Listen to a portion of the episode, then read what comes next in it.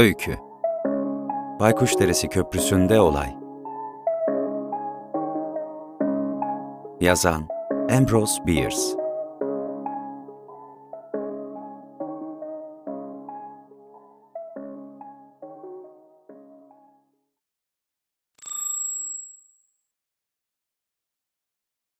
Alabama'daki bir demiryolu köprüsünün üstünde bir adam duruyor. Altından Baykuş Nehri'nin bir kolu olan küçük dere hızla akıyor. Adamın elleri arkadan bağlı. Bir başka ipse boynuna dolanmış. Boynundaki ipin bir ucu köprüye bağlı. Kuzey cephesinden üç asker tutuklu adamın yanında duruyor. Komutanlarından gelecek asın emrini bekliyor. Herkes hazır durumda. Tutuklu sessizce duruyor. Gözleri kapalı değil. Aşağısından akıp giden suya bakıyor. Şimdi gözlerini kapattı. Kafasından geçen son düşüncelerin karısına ve çocuklarına ait olmasını istiyor. Sesleri duymaya başladı.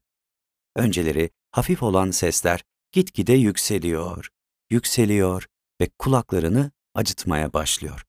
Acısı büyük. Bir an önce bitsin istiyor. Ama duyduğu sesin sadece köprünün altından hızla akan nehir olduğunu anlıyor. Tutuklu aniden gözlerini açıp suya bakıyor. Eğer ellerimdeki ipi çözebilirsem diye düşünüyor. O zaman boynumdaki ipi de çıkartır, suya atlayabilirim.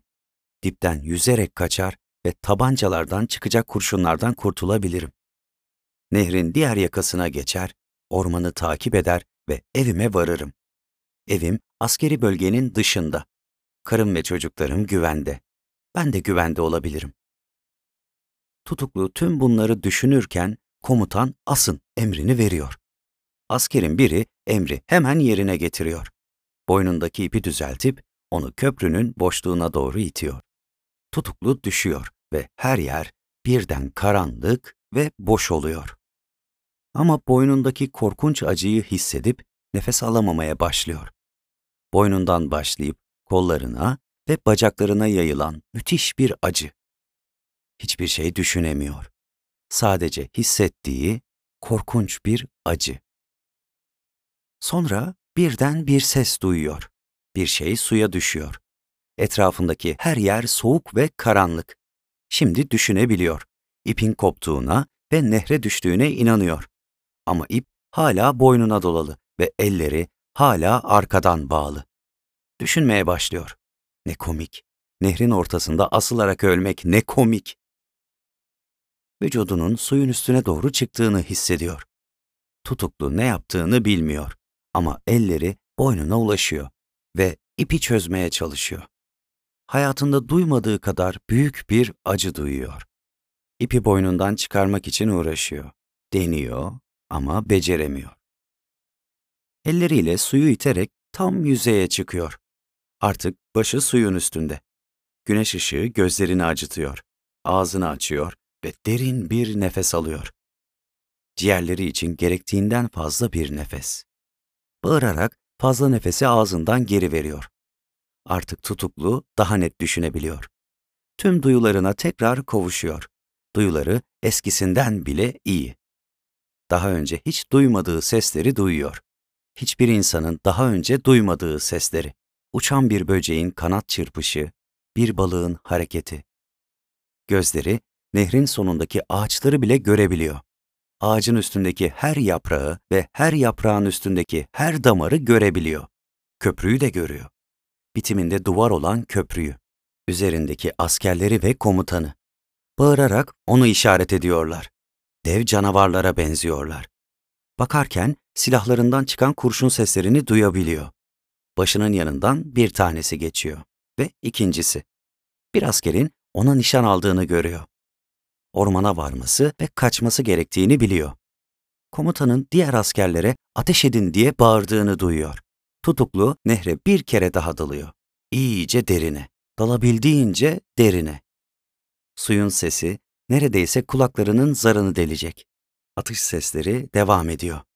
Yüzeye çıktığında hala kurşunlar suya yağıyor. Bazıları yüzüne ve ellerine çarpıyor. Bir tanesi tam tişörtüne değiyor. Sırtında da bir kurşunun sıcaklığını hissediyor.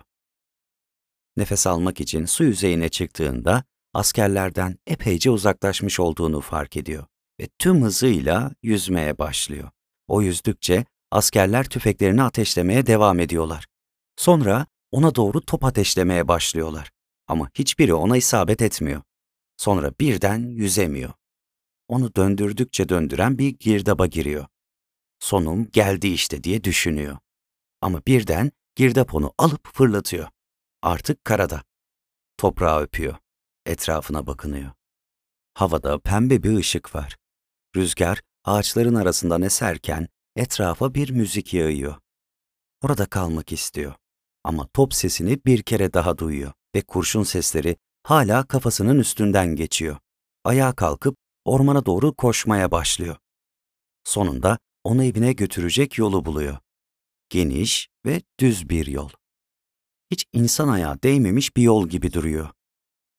Civarda ne bir çiftlik var ne bir ev. Sadece uzun, siyah ağaçlar. Siyah uzun ağaçlardan tutuklu garip sesler duyuyor. Bazılarından ne dediği anlaşılmayan kelimeler çıkıyor. Boynu tekrar acımaya başlıyor. Dokunduğunda boynu epey büyükmüş hissine kapılıyor. Gözleri öyle yanıyor ki kapatamıyor. Ayakları hareket ediyor ama yolu sanki hiç hissetmiyor. Yürürken sanki bir çeşit uykuda. Yarı uyanık, yarı uykuda evinin kapısına varıyor. Tatlı karısı ona doğru koşuyor. Ah, sonunda. Kollarını güzel karısına doluyor. Ama tekrar boynun arkasında o müthiş acıyı hissediyor. Etrafında o büyük beyaz ışık parıldıyor ve top sesleri patlamaya hala devam ediyor. Ve sonra karanlık ve sessizlik. Tutuklu boynu kırılarak ölüyor. Bedeni ipin ucunda asılı duruyor. Bir o yana, bir bu yana Baykuş Deresi Köprüsü'nde yavaş yavaş sallanıp duruyor.